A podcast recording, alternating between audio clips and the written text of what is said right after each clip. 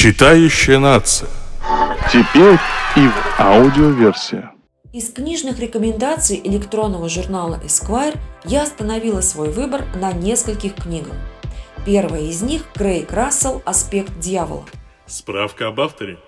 Крейг Рассел – шотландский писатель. На заре его писательской карьеры работал в полиции. Пишет романы преимущественно детективного жанра и триллеры. Самая его первая книга «Кровавый орел» стала бестселлером и завоевала многочисленные награды. На написание детективов Рассела вдохновили такие писатели, как Хеннинг Манкель и Раймонд Чандлер. Многие сюжеты его книг так или иначе связаны с Германией. Это связано с интересом автора к немецкой культуре и народу. В свободное время Крейг увлекается живописью, путешествиями, изучением немецкого языка. Читающая нация. Теперь и в аудиоверсия.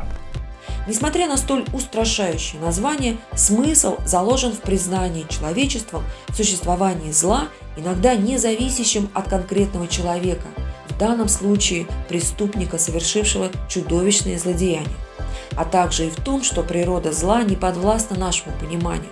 К сожалению, мы можем стать лишь сторонними наблюдателями или свидетелями происходящего.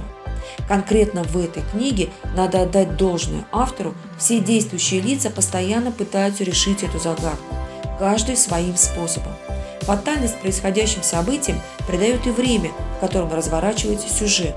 Это Прага тысяча девятьсот тридцать пятого года, самое начало нацистского кошмара и безумия. В подстрочнике видна та параллель, которую провел Крейг Рассел между истоками зарождения зла в человеке, пораженного безумием, и нарастающей волны всеобщего безумия, насажденного нацистской идеологией. Картинка, сопровождающая сюжетную линию, впечатляет. Старинная Прага, буйный и зловещий по своей красоте лес, средневековый замок, в котором, по легенде, заключен дух некогда его хозяина Яна Черное Сердце. Самое ужасное, что в замке заключены одни из самых опасных преступников, в народе прозванных «дьявольской шестеркой». Но интрига заключается в том, что несмотря на то, что вся шестерка заперти, чудовищные преступления продолжаются. И кажется, уже никто из действующих лиц не может определить личность преступника.